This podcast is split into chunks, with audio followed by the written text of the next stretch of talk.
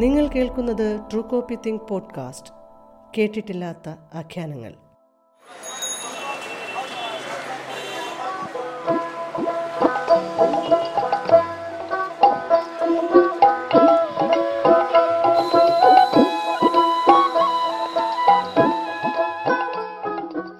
ബംഗാളിന്റെ എനിക്ക് തോന്നുന്നു ബംഗാളിന്റെ രാഷ്ട്രീയ ശീലം ആ, ഒരുപക്ഷെ മലയാളിക്കും ബംഗാൾ ബംഗാളി സമൂഹമായിട്ടുള്ള വലിയ ബന്ധമുണ്ട്. അല്ലെങ്കിൽ ബംഗാളികളുമായിട്ടുള്ള കൾച്ചറൽ എക്സ്ചേഞ്ച് ഏറ്റവും കൂടുതൽ നടന്നിട്ടുള്ള ഒരു ജനതയായിരിക്കും മലയാളിയും ബംഗാളിയും എന്ന് എനിക്ക് തോന്നുന്നു. കാരണം എല്ലാ അർത്ഥത്തിലും രാഷ്ട്രീയമായ കൊടുക്കൽ വാങ്ങലുകൾ അല്ലെങ്കിൽ അത്തരം ഡിസ്കോഴ്സ് പിന്നെ കൾച്ചറലി അവരുടെ ഭക്ഷണം ഉൾപ്പെടെയുള്ള ആചാര രീതികളിലൊക്കെയുള്ള ഒരു സാമ്യം അനുഭാവം ഇതിലെല്ലാം മലയാളി വളരെ കണക്റ്റഡ് ആണ് ആ, ബംഗാളിയുമായിട്ട്. പക്ഷേ ബംഗാളി സമൂഹം മാത്രമല്ല വലിയ നവോത്ഥാനവും വലിയ തരത്തിലുള്ള വിപ്ലവം ആ, പ്രവർത്ത സാംസ്കാരിക വിപ്ലവങ്ങളും നടന്ന ഒരു ലോകം കൂടിയാണ് ബംഗാൾ അപ്പോൾ ആ, ബംഗാൾ റിപ്പോർട്ട് ചെയ്യാൻ പോകുന്ന സമയത്ത് അല്ലെങ്കിൽ ബംഗാളിലേക്ക് സ്ഥലമാറ്റമായിട്ട് പോകുന്ന സമയത്തെല്ലാം എല്ലാ മലയാളിയും പോലെ അല്ലെങ്കിൽ മലയാളിയുടെ ഒരു വിഭാഗം വലിയ വിഭാഗം വരുന്ന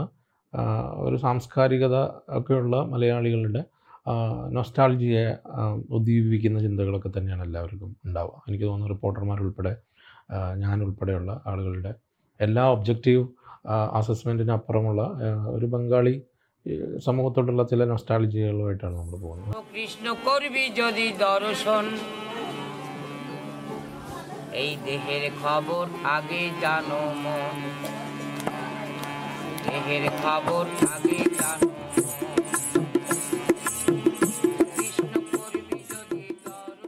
ബംഗാളി സമൂഹം എനിക്ക് തോന്നുന്നു വലിയ രാക്ഷി രാഷ്ട്രീയമായിട്ടുള്ള ഒരു ഘട്ടത്തിന് ശേഷമുള്ള രാഷ്ട്രീയ എഡ്യൂക്കേഷൻ ഒരു സോഷ്യൽ എഡ്യൂക്കേഷൻ ആയാലും പൊളിറ്റിക്കൽ എഡ്യൂക്കേഷൻ ആയാലും അത് ഒരു ഘട്ടത്തിന് ശേഷം നടന്നതായിട്ട് എനിക്ക് തോന്നിയിട്ടില്ല.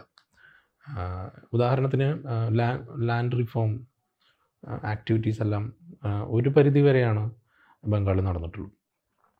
ഭൂപരിഷ്കരണം കൊണ്ടുവരാൻ ശ്രമിച്ച ജ്യോതി ബസുവിന്റെ ആദ്യത്തെ സർക്കാരിന്റെയൊക്കെ കാലത്തെ സമയത്തിന് ശേഷം. ഒരുപക്ഷെ ഒരു ഒരു ഒരു ഘട്ടം കഴിഞ്ഞപ്പോൾ ഇല്ലാതായി ഇല്ലാതായിപ്പോയ സോഷ്യൽ എഡ്യൂക്കേഷനും ഇല്ലാതായിപ്പോയ പൊളിറ്റിക്കൽ ലേണിംഗ് പ്രോസസ്സും ഇടതുപക്ഷത്തിന് തന്നെ തിരിച്ചടിയായിട്ടുണ്ടെന്നാണ് ഞാൻ വിശ്വസിക്കുന്നത്. കാരണം മമതാ യുഗം എന്ന് നമ്മൾ പറയുന്ന ഒരു സമയത്തിലേക്ക് ബംഗാൾ രാഷ്ട്രീയം മാറിക്കഴിയുമ്പോൾ വളരെ വേഗത്തിലുള്ളൊരു തകിടം മറിച്ചിൽ ആ സമൂഹത്തിൽ സംഭവിക്കുന്നുണ്ട്. പൊളിറ്റിക്കലി അതിന് ഉദാഹരണം പറഞ്ഞാൽ മമത വന്നതിന് ശേഷം. ഇപ്പോൾ രാഷ്ട്രീയ സഖ്യങ്ങൾ ഉണ്ടാക്കുന്ന സമയത്ത് അവിടുത്തെ മറ്റ് തീവ്ര ഇടതുപക്ഷ സംഘടനകളുമായിട്ടൊക്കെ നെഗോഷിയേറ്റ് ചെയ്തുകൊണ്ടാണ് മമത തൃണമൂലുമായിട്ട് വരുന്നത്. അതായത് സി പി എം വിരുദ്ധ ഗ്രൂപ്പുകളായിട്ടുള്ള മറ്റ് ലിബറൽ ലിബറേഷൻ ഫോഴ്സുകൾ ആയിട്ടുള്ള കമ്മ്യൂണിസ്റ്റ് വിഭാഗങ്ങൾ അവാന്തര ഗ്രൂപ്പുകളൊക്കെ വന്നിട്ട് അവരുമായിട്ടൊക്കെ വലിയ അസോസിയേഷനോടുകൂടി അവരുടെയൊക്കെ സപ്പോർട്ടോടു കൂടിയാണ് ആദ്യത്തെ തവണ മമത വരുന്നത്.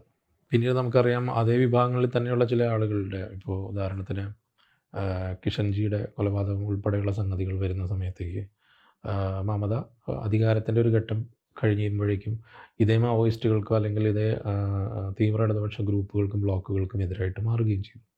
അത് ഈ ഭരണകൂടത്തിന്റെ ഭരണകൂട ത്തിന്റെ സ്വഭാവത്തിലേക്ക് വരുമ്പോൾ അധികാരാനന്തരം സംഭവിക്കുന്ന ചില മാറ്റങ്ങളാണ്. ഇപ്പം കെൻ ലോച്ചിന്റെ സിനിമ പോലെയാണ്. അതായത് the wind that shakes the പാർലിയിൽ കാണിക്കുന്ന പോലെ വിപ്ലവ പ്രവർത്തനം നടത്താൻ ഒരുമിച്ച് നിൽക്കും. പക്ഷേ ഭരണകൂടമായി കഴിയുമ്പോൾ പിന്നീടുള്ള എല്ലാ അഭിപ്രായ പ്രകടനങ്ങളെയും ചെറുത്തുനിൽപ്പുകളെയും ഭരണകൂടം കാണുക തങ്ങളെ എതിർക്കുന്ന ആളുകളായിട്ടാണ്. അപ്പോൾ കൂടെ പ്രവർത്തിച്ചിരുന്നവരെ തന്നെയാണ് പിന്നീട് പോലീസ് പിടിച്ചുകൊണ്ട് പോകുന്നത്. ഇത് ഇത് എല്ലാ ഭരണകൂടങ്ങളിലും സംഭവിക്കുന്നതാണ്. അതുപോലെ തന്നെയാണ് ബംഗാളിലും പിന്നീട് സംഭവിച്ചത്.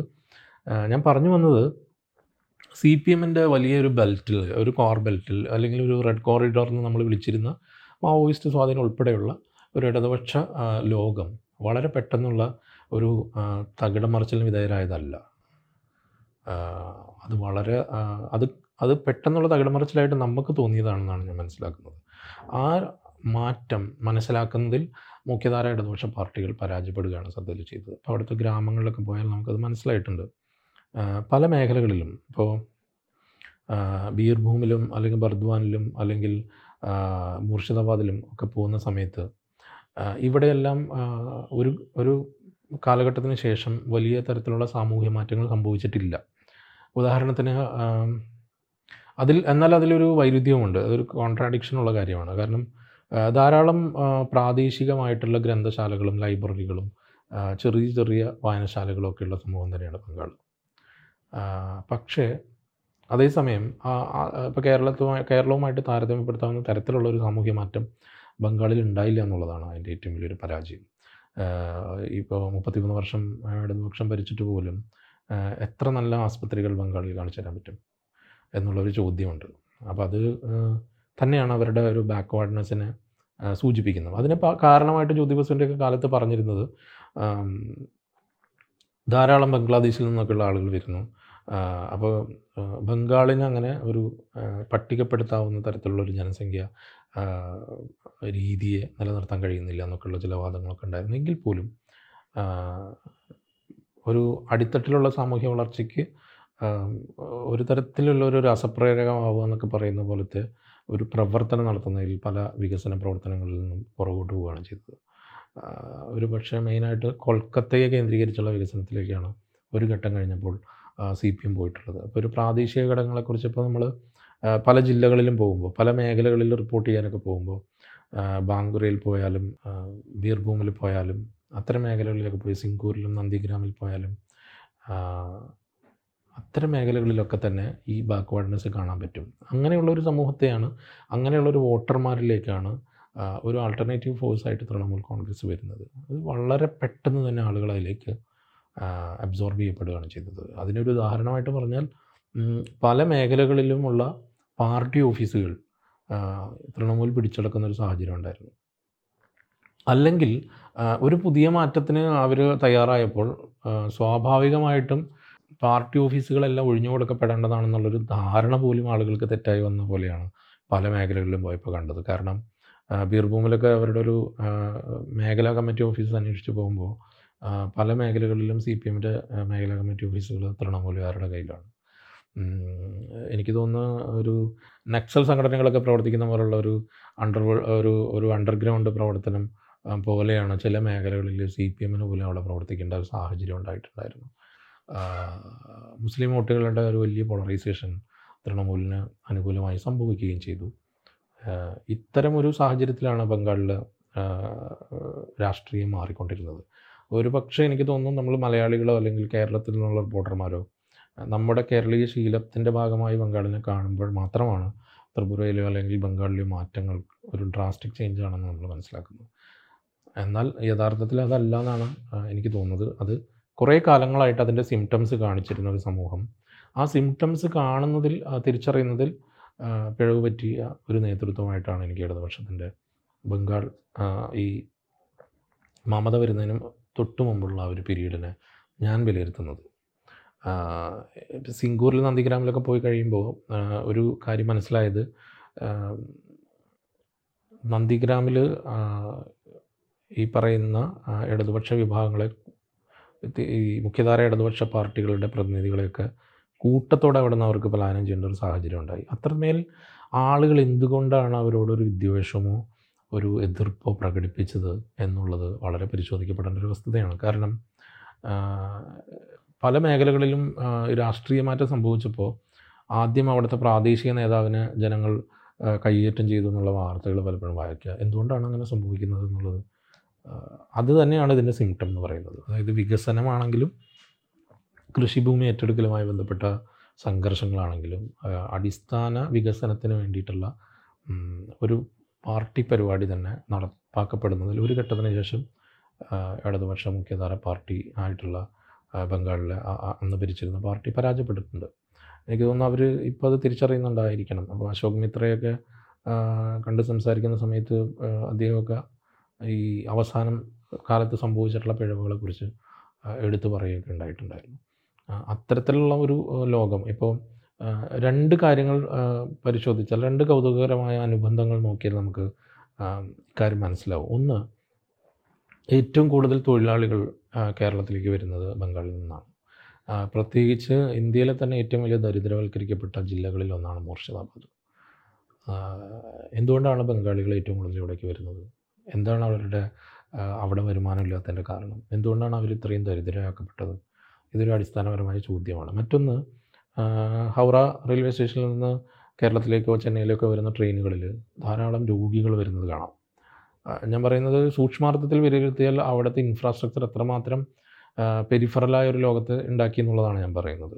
എന്ന് വെച്ചാൽ ആദ്യഘട്ടത്തിൽ ഈ ജ്യോതി വസുവിന്റെ കാലം വന്നതിന് ശേഷം കൺസ്ട്രക്റ്റീവായ കുറേ കാര്യങ്ങൾ നടന്നിട്ടുമുണ്ട്. മറ്റ് പല സംസ്ഥാനങ്ങളെ അപേക്ഷിച്ച് മറ്റൊന്ന് അവരുടെ ഒരു സോഷ്യൽ വാല്യൂസിലൊക്കെ അവർ കുറേയൊക്കെ മുന്നോട്ട് പോയിട്ടുണ്ട്. ഇത്ര കമ്മ്യൂണലായിട്ടുള്ള സമൂഹമല്ല ബംഗാൾ ഇപ്പോഴും. അത് തന്നെ വലിയൊരു കാര്യമാണ്. അത് നിഷേധിച്ചുകൊണ്ടല്ല ഞാനിത് പറയുന്നത്. അറ്റ് ദ സെയിം ടൈം നമ്മൾ ഈ പറഞ്ഞ പോലെ ഒരു നല്ല വൈദ്യ സംവിധാനങ്ങളുടെ അഭാവം ഭയങ്കരമായിട്ട് ബംഗാളിനെ ബാധിച്ചിട്ടുണ്ടെന്ന് തോന്നിയിട്ടുണ്ട്. അപ്പോൾ ഞാൻ നമ്മൾ ട്രെയിനിൽ നാട്ടിലേക്ക് ചെന്നൈയിലേക്ക് വരുന്ന സമയത്തോ അല്ലെങ്കിൽ കേരളത്തിലേക്ക് വരുമ്പോൾ ധാരാളം രോഗികൾ ക്യാൻസർ പേഷ്യൻസ് മറ്റ് അസുഖങ്ങളുള്ളവർ ബംഗാളിൽ നിന്നുള്ള സൗത്ത് ഇന്ത്യയിലേക്കുള്ള ട്രെയിനുകളിൽ ധാരാളമായിട്ട് വരുന്നത് കാണാറുണ്ട്. അത് തന്നെ സൂചിപ്പിക്കുന്നത് അവിടുത്തെ പാവപ്പെട്ടവർക്ക് അഫോർഡബിളായ ഒരു ചികിത്സാ രീതിയോ ഒരു സംവിധാനമോ പല മേഖലകളിലും ഇല്ല എന്നുള്ളതിന്റെ ഏറ്റവും വലിയ തെളിവാണ്. അപ്പോൾ ഒരു ആസ്പത്രി ഡിപ്പെൻഡ് ചെയ്യാൻ രണ്ട് ദിവസത്തെ ലോക്കൽ കമ്പാർട്ട്മെന്റുകളിലെ യാത്രയ്ക്ക് ശേഷം ഒരു ബംഗാളിക്ക് സൗത്ത് ഇന്ത്യയിലേക്ക് വരേണ്ടി വരുന്നു. അല്ലെങ്കിൽ കേരളത്തിലേക്കോ വെല്ലൂർ ക്രിസ്ത്യൻ മെഡിക്കൽ കോളേജിലേക്കോ വരേണ്ടി വരുന്നു. മറ്റൊന്ന് ഒരുപാട് തൊഴിലാളികൾക്ക് പണി അന്വേഷിച്ച് കേരളത്തിലേക്കോ മറ്റ് സംസ്ഥാനങ്ങളിലേക്കോ വരേണ്ടി വരുന്നു. ഈ രണ്ട് സൂചകങ്ങളെയും കൂടി എടുത്തുകൊണ്ട് വേണം നമ്മൾ അവരുടെ സോഷ്യൽ ബാക്ക്വേർഡ്നെസ്സിനെ പരിശോധിക്കാൻ. ആ സോഷ്യൽ ബാക്ക്വേർഡ്നെസ് ഉള്ള ഒരു സമൂഹത്തിന്റെ ഇടയിലേക്ക് ഒരു പുതിയ രാഷ്ട്രീയമോ അല്ലെങ്കിൽ അവരുടെ അസ്വസ്ഥതകളെ ഒരു തരത്തിൽ അല്ലെങ്കിൽ മറ്റൊരു തരത്തിൽ സാന്ത്വനിപ്പിക്കുന്ന ഒരു രാഷ്ട്രീയവുമായിട്ടാണ് മമതാ ബാനർജി വരുന്നത്. അത് നടന്നോ ഇല്ലയോ എന്നുള്ളതും രണ്ടാമത്തെ കാര്യം. എന്താണോ സി പി എമ്മിന്റെ പല മേഖലകളിലെയും ജില്ലാ നേതാക്കളുടെ അധികാരത്തിന്റെ അവരുടെ ഒരു അധികാര സ്വരൂപം അവരെങ്ങനെ കാണിച്ചു? അതൊക്കെ തന്നെയാണ് തൃണമൂലും കാണിക്കുന്നത്. എങ്കിലും അവർക്കതൊരു ആൾട്ടർനേറ്റീവ് ഫോഴ്സായിട്ട് ജനത്തിന് അത് തോന്നി. ആ തോന്നലാണ് മമതയെ കൊണ്ടുവരുന്നത്. മമത അതിനുവേണ്ടിയുള്ള പണികൾ മമത എം പി ആയിരിക്കുമ്പോഴും കേന്ദ്രമന്ത്രി ആയിരിക്കുമ്പോഴും അതിനുശേഷം മുഖ്യമന്ത്രിയാവാൻ തയ്യാറെടുക്കുമ്പോഴും എല്ലാം ആ പ്രോസസ്സ് കൃത്യമായി നടപ്പിലാക്കുന്നതിൽ മമത വിജയിച്ചു. എന്നാൽ ഇങ്ങനെ ഒരു പ്രവർത്തനം ഇങ്ങനെ അടിത്തട്ടിൽ ഗ്രാമങ്ങളിൽ സാധാരണ മനുഷ്യർക്കിടയിൽ ഇത്തരം നിരാശതകളുണ്ട്. അവരും പലതരത്തിലുള്ള വരുമരായകൾ അവർ പലതരത്തിലുള്ള കെടുതികൾ അനുഭവിക്കുന്ന ഒരു സമൂഹമാണ്. അവരിലേക്ക് വളരെ അടിയന്തരമായ ഇടപെടലുകളും തിരുത്തലുകളിലേക്കും സമൂഹം നമ്മൾ കടക്കേണ്ടതുണ്ടെന്നുള്ളൊരു തിരിച്ചറിവ് എനിക്ക് തോന്നുന്നു ബംഗാളിലെ ഇടതുപക്ഷത്തിന് ഉണ്ടായില്ല. അവരത് തിരിച്ചറിയുന്നതിൽ പരാജയപ്പെട്ടിട്ടുണ്ട് എന്നുള്ളത് യാതൊരു തർക്കമില്ലാത്തൊരു കാര്യമാണ്. കാരണം തുടർന്ന് ഇങ്ങോട്ടുള്ള സി പി എമ്മിന്റെ അവിടുത്തെ രാഷ്ട്രീയ ബലം പരിശോധിച്ചാൽ നമുക്കത് വളരെ കൃത്യമായിട്ട് മനസ്സിലാക്കാൻ പറ്റും. ബംഗാളിലെ ഓരോ മേഖലകളിൽ പോയാൽ ഒരു കാര്യം മനസ്സിലാവും. ഇപ്പം രണ്ടായിരത്തി പതിനാല് ലോക്സഭ ഇലക്ഷന്റെ സമയത്ത് അവിടെ റിപ്പോർട്ട് ചെയ്യാൻ പോകുന്ന സമയത്ത് അവിടുത്തെ ഒരു മുസ്ലിം ലീഗിന്റെ അഖിലേന്ത്യാ നേതാവിന് ബംഗാളിൽ വെച്ചിട്ട് റിപ്പോർട്ട് ഇന്റർവ്യൂ ചെയ്ത സമയത്ത് അദ്ദേഹം വളരെ വളരെ സെൻസിബിളായിട്ടുള്ളൊരു നേതാവാണ് അവിടുത്തെ. വളരെ അദ്ദേഹം പറഞ്ഞൊരു പോയിന്റ് നിങ്ങൾ കേരളത്തിലെ മുസ്ലിം ലീഗുമായിട്ട് ബംഗാളിലെ മുസ്ലിം ലീഗിനെ താരതമ്യപ്പെടുത്തരുത് കാരണം ഞങ്ങൾ വർക്കിംഗ് ക്ലാസ്സാണ് പക്ഷെ നിങ്ങളുടെ നാട്ടിൽ അങ്ങനെയല്ല എന്നാണ് പറഞ്ഞത്. അദ്ദേഹം പാർട്ടിയുടെ അഖിലേന്ത്യ നേതാവാണ്. അദ്ദേഹം തന്നെ പറഞ്ഞൊരു കാര്യം സൂചിപ്പിക്കുന്ന ഒരു കാര്യം ബംഗാളിലെ മുസ്ലിങ്ങളുടെ ജീവിതാവസ്ഥയാണ്. അത് മുർഷിദാബാദിലാണെങ്കിലും മറ്റ് മേഖലകളിലാണെങ്കിലും എല്ലാം തന്നെ ഏത് തരത്തിലുള്ള ഒരു സാമൂഹിക അന്തരീക്ഷം സാമൂഹ്യ അവസ്ഥയെ മുസ്ലിം സമൂഹം ഉൾപ്പെടെ അഭിമുഖീകരിച്ചു. അവിടുത്തെ ദളിത് സമൂഹങ്ങളെ അത്തരം ഒരു സാമൂഹിക അവസ്ഥയെ എങ്ങനെ അഭിമുഖീകരിച്ചു? മുസ്ലിം സമൂഹമാണെങ്കിലും ദളിത് സമൂഹമാണെങ്കിലും എങ്ങനെയാണ് എന്താണ് അവരുടെ സോഷ്യൽ സ്റ്റാറ്റസ് എന്നുള്ളത് വളരെ പ്രസക്തമായിരുന്നു. ആ സോഷ്യൽ സ്റ്റാറ്റസിന്റെ ഒരു ബാക്ക്വാർഡ്നെസ് ഉണ്ട്. ആ ബാക്ക്വാർഡ്നെസ്സിന് ഒരു റെമിഡി എന്ന രീതിയിൽ അതിനൊരു സൊല്യൂഷൻ ഉണ്ടാക്കുന്ന രീതിയിൽ ഉള്ള ഒരു നേതാവായിട്ടാണ് മമത വളർന്നു വന്നത്. അപ്പോൾ മമത ഒരു കേന്ദ്രമന്ത്രി ആയിരിക്കുമ്പോഴും എം പി ആയിരിക്കുമ്പോഴും ഉണ്ടാക്കിയിട്ടുള്ള വികസനം അല്ലെങ്കിൽ അവരെ കൊണ്ട് കൊണ്ടുവരാൻ ആഗ്രഹിച്ചിട്ടുള്ള പ്രവർത്തനങ്ങൾ പലതരത്തിലുള്ള രാഷ്ട്രീയ ഗമ്യതകൾ നടത്തുന്ന ആളാണെങ്കിൽ പോലും ഈ പറയുന്ന തരത്തിലുള്ള ഇത്തരം മാർജിനലൈസ്ഡ് ചെയ്യപ്പെടുന്ന സമൂഹങ്ങളുടെ അല്ലെങ്കിൽ പ്രത്യേകിച്ച് അവിടുത്തെ മുസ്ലിങ്ങൾ മുസ്ലിങ്ങളുടെ ജീവിത നിലവാരം നമുക്ക് മൂർഷിദാബാദിലൊക്കെ പോയാൽ അറിയാം മുർഷിദാബാദ് ബംഗ്ലാദേശുമായിട്ട് അതിർത്തി പങ്കിടുന്ന നിരവധി ഗ്രാമങ്ങളുള്ള ഗ്രാമങ്ങളുള്ളൊരു മേഖലയാണ്. അപ്പോൾ ബംഗ്ലാദേശിൽ നിന്നുള്ള പോക്കുവരവുകൾ വളരെ സ്വാഭാവികവും വളരെ നിരന്തരം നടക്കുന്ന ഒരു കാര്യമാണ്. കാരണം അവരുടെ ജീവിതം അതിർത്തികളിൽ തന്നെയാണ്. ഈ അതിർത്തികളെ നമ്മളുടെ ഒരു ഭരണകൂടത്തിന്റെ കാഴ്ചയിലൂടെ അല്ലാതെ കണ്ടിരുന്ന ഒരു വിഭാഗങ്ങളാണ് അവിടെയുള്ളത്. കാരണം അവിടെ സാധാരണ മനുഷ്യരാണ്. ഗ്രാമമാണ്. ഗ്രാമത്തിന്റെ അപ്പുറം പുഴയാണ്. പുഴയുടെ അപ്പുറത്ത് ബംഗ്ലാദേശാണ്. ഈ പുഴ ചെല്ലുന്നത് ഈ പത്മ നദി എന്നൊക്കെ പറയുന്ന ബംഗ്ലാദേശിലെ വളരെ പ്രശസ്തമായ നദിയിലേക്ക് പോകുന്ന അതിന്റെ കൈവഴികളായിട്ടുള്ള പുഴകളാണ് ഇതൊക്കെ അവിടെയുള്ള മനുഷ്യരെ സംബന്ധിച്ചിടത്തോളം അവർക്ക് ഈ ഇന്ത്യ ബംഗ്ലാദേശ് എന്ന് പറയുന്ന തരത്തിലുള്ളൊരു ഡിവൈഡിനെ കുറിച്ച് അവർ അവെയർ അല്ല. കാരണം അവർ ജനിച്ചു വളർന്നൊരു ദേശമായിട്ടും അതിന്റെ ഒരു മണപ്പുറമായിട്ടും അതിന്റെ അപ്പുറം കട കടക്കുക എന്തെങ്കിലും സാധനങ്ങൾ മേടിക്കാൻ പോവുക തിരിച്ചു വരിക എന്നൊക്കെ പറയുന്ന തരം കൊടുക്കൽ വാങ്ങലുകളുടെ ഒരു ലോകത്ത് ജീവിക്കുകയും ശീലിക്കുകയും ചെയ്തവരാണ് അപ്പോൾ അവർക്ക് മൂർഷിദാബാദ് ടൗണിൽ വന്നിട്ട് ഒരു സാധനം മേടിക്കുന്നതിനേക്കാൾ എളുപ്പമാണ് ബംഗ്ലാദേശിലെ ആ പുഴ കടന്ന് കൊണ്ടുവരുന്ന സാധനങ്ങൾ കൊണ്ടുവരുന്ന ഗ്രാമങ്ങളിലേക്ക് കൊണ്ടുവരുന്നവരിൽ നിന്ന് മേടിക്കുന്നത്. ഇങ്ങനെയുള്ള ഒരു ഒരു നൈരന്തര്യം ജീവിത നൈരന്തര്യമുള്ള ഒരു സമൂഹമായിട്ട് അവരവിടെ നിലനിന്ന് പോകുന്നതാണ്. അവിടെയൊക്കെയാണ് ഈ പൗരത്വമോ അല്ലെങ്കിൽ രേഖകളും ഐ ഡിയും ഒക്കെ ഒരു വലിയ സബ്ജക്റ്റായിട്ട് കടന്നു വരുന്നത്. അതുകൊണ്ട് തന്നെ ആ- അരക്ഷിത ബോധത്തെ കൂടെ നിർത്താൻ അല്ലെങ്കിൽ ആ അരക്ഷിത ബോധത്തിന് ആശ്വസിപ്പിക്കുന്ന തരത്തിലേക്ക് അവരോട് സംസാരിക്കാനും പെരുമാറാനും ഉള്ള ഒരു സ്ട്രാറ്റജി മമതയ്ക്ക് ഉണ്ടായി എന്നുള്ളതാണ്. അത് ഇപ്പം ഉണ്ടായതല്ല സി എ വന്നപ്പോൾ ഉണ്ടായതല്ല. അത് മമത കുറേ കാലങ്ങളായിട്ട് അങ്ങനെയാണ്. അപ്പോൾ മമതയോടുള്ള ഇപ്പോൾ ബംഗാൾ ബി ജെ പിയുടെയൊക്കെ ഒരു ആരോപണം തന്നെ മമത മുസ്ലിങ്ങളുടെ പ്രതിനിധിയാണെന്ന് മുസ്ലിം വോട്ട് പോളറൈസ് ചെയ്യുന്ന മുസ്ലിം ബാങ്ക് വോട്ട് ബാങ്കിനെ വളരെ കൃത്യമായിട്ട് സസ്റ്റൈനബിളായിട്ട് ആ വോട്ട് ബാങ്കിനെ ഗ്രാബ് ചെയ്യുന്ന ഒരു രാഷ്ട്രീയ നേതാവാണെന്നുള്ള ഒരു ആരോപണം പോലും ബി ജെ പി പുറത്തുനിന്ന് ഉന്നയിക്കേണ്ടായിട്ടുണ്ട്. അവിടെയെല്ലാം മമത അതിനെ തരത്തിൽ പരിഗണിക്കാതെ മുന്നോട്ട് പോയതിന്റെ കാരണം ഒരു പരിധിവരെ ഇത്തരത്തിലുള്ള രാഷ്ട്രീയ രക്ഷിതാവസ്ഥയാണെങ്കിലും പൗരത്വ പ്രശ്നങ്ങളാണെങ്കിലും പലായനങ്ങളാണെങ്കിലും തൊഴിൽ തേടിയുള്ള മറ്റൊരു അതിർത്തിയിലേക്കുള്ള വരവുകളാണെങ്കിലും ഇതിനെയൊക്കെ ഒരു പരിധിവരെ വരെ നേരെ നേരത്തെ അവർ ഇത്തരം അതിന്റെ ഒരു പ്രതിസന്ധി നേരിട്ടിട്ടില്ല. ആ പ്രതിസന്ധികൾ ഇപ്പോഴാണ് നേരിടുന്നത്. അതുകൊണ്ട് തന്നെ എനിക്ക് തോന്നുന്നു കൂടുതൽ മമത പ്രസക്തയാവുന്ന ഒരു സാഹചര്യത്തിലേക്കാണ് ബംഗാൾ രാഷ്ട്രീയം വരുന്നത്. You are listening true copy think podcast the unheard narratives Singur Nandigram പ്രക്ഷോഭം ആണ്. ഒരു എനിക്ക് തോന്നുന്നു ഒരു വലിയ ഒരു രാഷ്ട്രീയ മാറ്റത്തിനോ അല്ലെങ്കിൽ ഒരു രാഷ്ട്രീയ പ്രതിസന്ധിക്കോ കാരണമായിട്ട് നമ്മൾ പൊതുവെ വിലയിരുത്തി കാണുന്ന ഒരു കാര്യം. അതിനുശേഷം സംഭവിച്ചിട്ടുള്ള മാറ്റങ്ങൾ നമുക്കറിയാം ബംഗാളിൽ പ്രധാനമായിട്ട് കർഷക പ്രക്ഷോഭങ്ങളും കർഷക ഭൂമി ഏറ്റെടുക്കലുകളും തുടർന്നുള്ള സംഘർഷങ്ങളുമാണ് ബംഗാളിലുണ്ടായത് ആ സമയങ്ങളിൽ എനിക്ക് തോന്നുന്നു ഇടതുപക്ഷം അതിന് ടാക്കിൾ ചെയ്ത രീതിയിൽ വന്നിട്ടുള്ള ഒരു പിഴവ്. അത് ചരിത്രത്തിൽ നിന്ന് തന്നെ ഒരർത്ഥത്തിൽ ബംഗാളിന്റെ രാഷ്ട്രീയ ചരിത്രത്തിൽ നിന്ന് തന്നെ വലിയൊരു മറ്റൊരു ധാരയിലേക്ക് അല്ലെങ്കിൽ മറ്റൊരു തരത്തിൽ അവർ നിരാകരിക്കപ്പെടുന്ന ഒരു അവസ്ഥയിലേക്ക് അവർ എത്തിക്കുന്നതിന് കാരണമായിട്ടുണ്ട്. ഇപ്പം നന്ദിഗ്രാമിൽ പോകുന്ന സമയത്ത് സിംഗൂരിലും നന്ദിഗ്രാമിലും പോകുന്ന സമയത്ത് നമുക്കറിയാം അവിടെ പോയിട്ടുള്ളവർക്കറിയാം വളരെ റിച്ച് ആയിട്ടുള്ള നെൽപ്പാടങ്ങളുള്ള മേഖലകളാണ്. പ്രത്യേകിച്ച് സിംഗൂരിലായാലും നന്ദിഗ്രാമിലായാലും മുഴുവൻ ഈ പച്ചപ്പാടങ്ങളുടെ നടുവിലൂടെയാണ് നമ്മൾ ഇവിടേക്ക് പോകുന്നത്. അവിടേക്കുള്ള ഒരു വഴി മാത്രം ഉണ്ടാവുകയും ആ വഴിയിലൂടെ ഇങ്ങനെ പോയി. അങ്ങനെ ഒരു വഴിയിലൂടെ ചുറ്റപ്പെട്ട് കിടക്കുന്ന ഒരു മേഖല പോലെയാണത്. ഇങ്ങനെയുള്ളൊരു സ്ഥലത്ത് ആ, സമയത്ത് സാലിം ഗ്രൂപ്പിന്റെ കെമിക്കൽ ഫാക്ടറി കൊടുക്കാൻ ഭൂമി കൊടുക്കാൻ തീരുമാനിക്കുന്നതിന് തുടർന്നാണ് നന്ദിഗ്രാമിൽ പ്രശ്നം ഉണ്ടാകുന്നത് ഇപ്പുറത്ത് ടാറ്റയുടെ നാനോ കാറിന്റെ ഫാക്ടറിയുടെ അത് വരുന്നു. ഇതിനെ ഈ- സംഗതികളെല്ലാം ഇതിപ്പോൾ എല്ലാവർക്കും അറിയാവുന്ന കാര്യമാണ്. അത് ഞാൻ വിവരിക്കേണ്ട ആവശ്യമില്ല. പക്ഷേ ഈ സംഗതികളെ പിന്നീട് എങ്ങനെയാണ് മമത രാഷ്ട്രീയമായ ഒരു നേട്ടത്തിന് ഉപയോഗിച്ചെന്നുള്ളത് വളരെ കൃത്യമായിട്ട് മനസ്സിലാവും. കാരണം സിംഗൂരിൽ പോയി കഴിഞ്ഞിട്ട് സിംഗൂരിൽ ഈ ഫാക്ടറി വന്നതിന്റെ പരിസരത്തുള്ള വിഭാഗങ്ങളെ കുടുംബങ്ങളെ കുടിയൊഴിപ്പിച്ചിരുന്നു. അതിൽ മാറ്റമൊന്നും വന്നില്ല. അപ്പോൾ അതിൽ ആ കമ്പനി പ്രൊവൈഡ് ചെയ്ത കുറച്ച് മേഖലകളിലേക്ക് അവരെ മാറ്റി. അവിടേക്ക് പോയിരുന്നു. അവിടെ ചെല്ലുമ്പോൾ അവിടെയും ഇതേ അവസ്ഥ തന്നെയാണ്. അവർ യഥാർത്ഥത്തിൽ കുടിയൊഴിപ്പിക്കപ്പെട്ടു യാതൊരു തരത്തിലുള്ള വികസനങ്ങളും ഇല്ല. ബേസിക് ഫെസിലിറ്റീസ് ഇല്ല. വെള്ളത്തിന് പ്രശ്നം. മഴക്കാലം വന്നാൽ ആ കുടിലുകൾ മുഴുവൻ വെള്ളത്തിൽ പോകും. ഒന്ന് രണ്ട് കുഴൽക്കിണറുകൾ അവർക്ക് ചെയ്തു കൊടുത്തിട്ടുണ്ട്.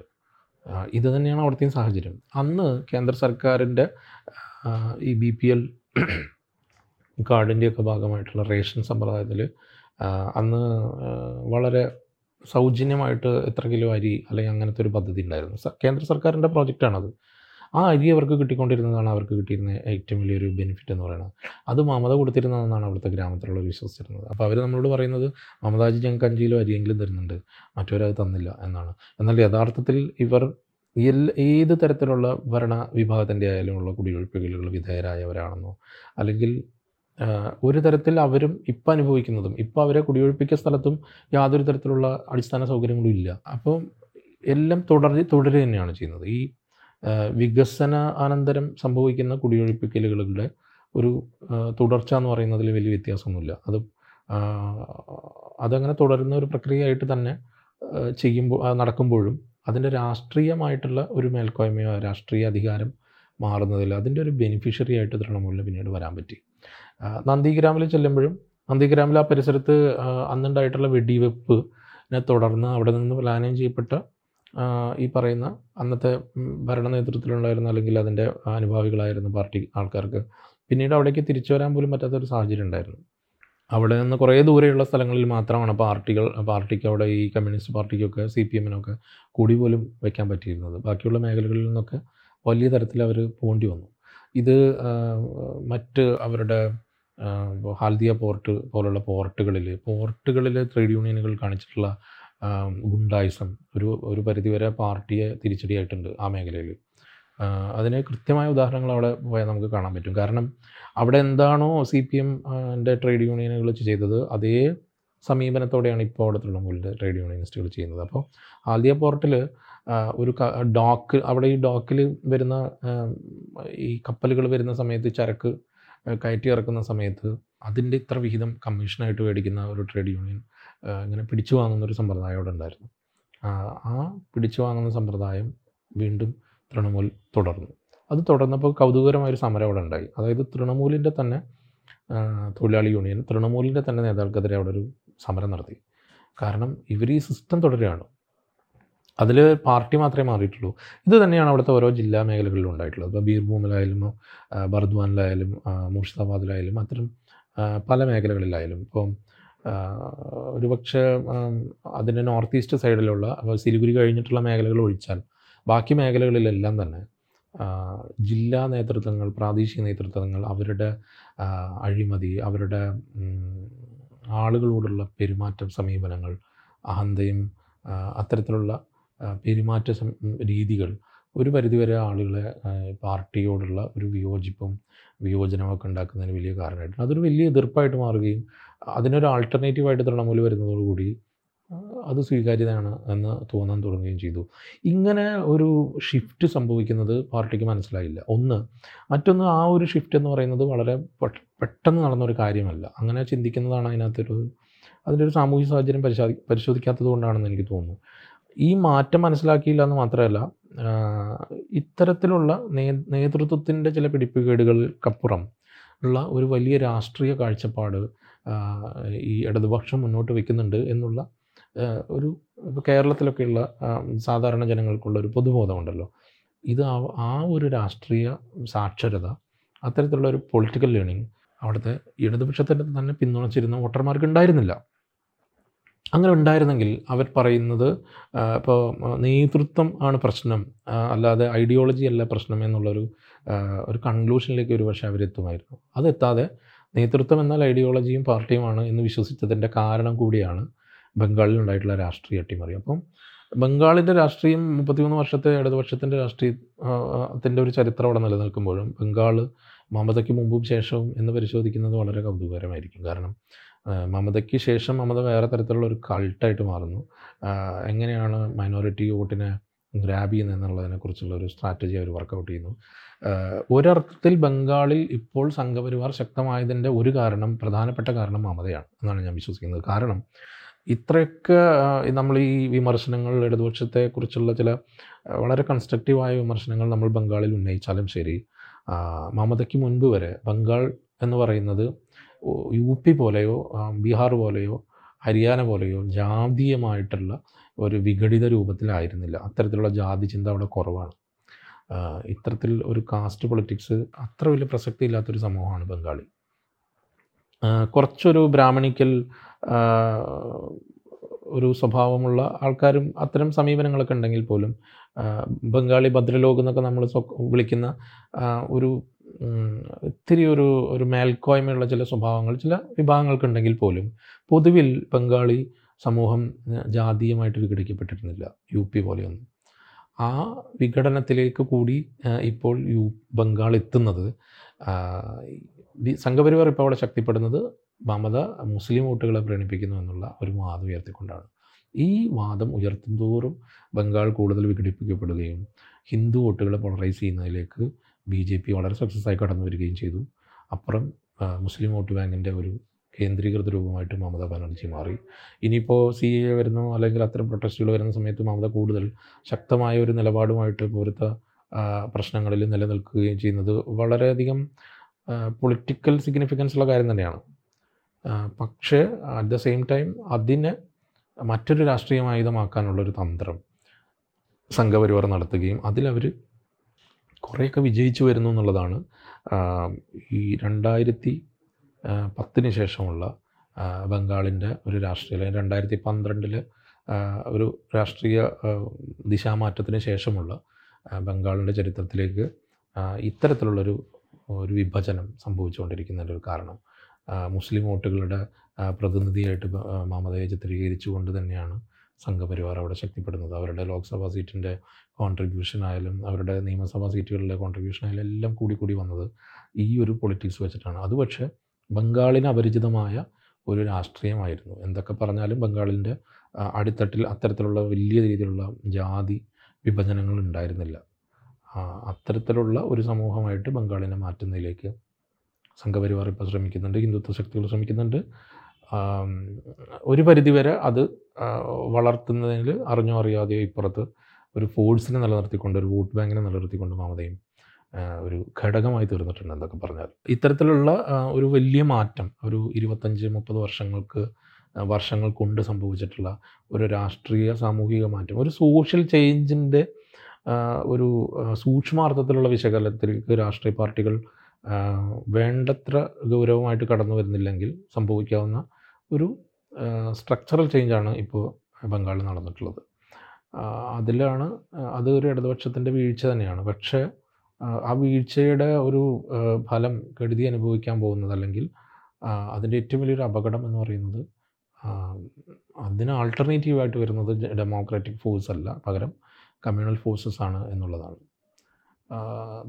പലപ്പോഴും റിപ്പോർട്ടിങ്ങിനൊക്കെ പോകുമ്പോഴുള്ള എക്സ്പീരിയൻസിൽ നിന്ന് മനസ്സിലായിട്ടുള്ള ഒരു കാര്യം അതാണ്. പല ഗ്രാമങ്ങളുടെയും സ്ഥിതി അവരുടെ ബാക്ക്വാർഡ്നെസ് അവരുടെ അടിസ്ഥാന സൗകര്യ വികസനം ഇല്ലായ്മ. ഇപ്പോൾ ബി സി റോയ് ഹോസ്പിറ്റൽ പോലെ കൊൽക്കത്തയിൽ കുട്ടികൾക്ക് നല്ലൊരു ഹോസ്പിറ്റലുണ്ട്. പക്ഷേ മെഡിക്കൽ കോളേജുകൾ വളരെ കുറവാണ്. അപ്പോൾ പല കാര്യങ്ങൾക്കും അവർക്ക് മറ്റ് സ്ഥലങ്ങളെ ആശ്രയിക്കേണ്ടി വരുന്നു. വിദ്യാഭ്യാസപരമായിട്ട് അവർ കുറേ കൂടി മെച്ചപ്പെട്ടൊരു സമൂഹമാണ് ബംഗാൾ വലിയ രണ്ട് തട്ടുകൾ അതായത് ജാതി ചിന്തയും ജാതി ഘടനയും വളരെ ശക്തമായ രീതിയിലുള്ള നിർണയിച്ചിരുന്നൊരു ഘടകമല്ലെങ്കിൽ പോലും രണ്ട് ക്ലാസ്സുകൾ തമ്മിലുള്ള ഒരു വിഭജനമോ അല്ലെങ്കിൽ ഒരു മാറ്റമോ അവിടെ പണ്ട് മുതലേ ഉണ്ട്. ഇപ്പോൾ ഒരു ബ്രാഹ്മണിക്കൽ വിഭാഗങ്ങളിൽ നിന്നുള്ള അല്ലെങ്കിൽ അത്തരത്തിലുള്ള ഒരു അപ്പർ കാസ്റ്റ് വിഭാഗങ്ങളുടെ പ്രതിനിധികളോ മക്കളോ അവരുടെ പരമ്പരകളോ ആണ് ബംഗാളിലെ സമൂഹത്തിൽ വളരെയധികം കോൺട്രിബ്യൂട്ട് ചെയ്തിട്ടുള്ള ഒരുപാട് പ്രശസ്തരായ എഴുത്തുകാരായാലും സിനിമ പ്രവർത്തകരും സാംസ്കാരിക പ്രവർത്തകരും സയന്റിസ്റ്റുകളും ഇക്കണോമിസ്റ്റുകളും അങ്ങനെ ഇന്ത്യയിൽ തന്നെ ഇന്ത്യയുടെ ഒരു കൾച്ചറൽ സ്ഫിയറിനെ ശരിക്കും പറഞ്ഞാൽ വലിയ കോൺട്രിബ്യൂട്ട് ചെയ്തിട്ടുള്ള ബംഗാളി സമൂഹമാണ്. പക്ഷേ അവരുടെ തന്നെ ഒരു വർക്കിംഗ് ക്ലാസ്സിന്റെ ജീവിതം അന്വേഷിച്ച് പോയാൽ അതിന്റെ ഒന്നും ഒരു മാറ്റം അവരിലേക്ക് എത്തുന്ന എത്തിയിട്ടില്ല എന്ന് കാണാൻ കഴിയും. ഓരോ മേഖലകളിൽ പോയാലും നമുക്കത് മനസ്സിലായിട്ടുണ്ട്.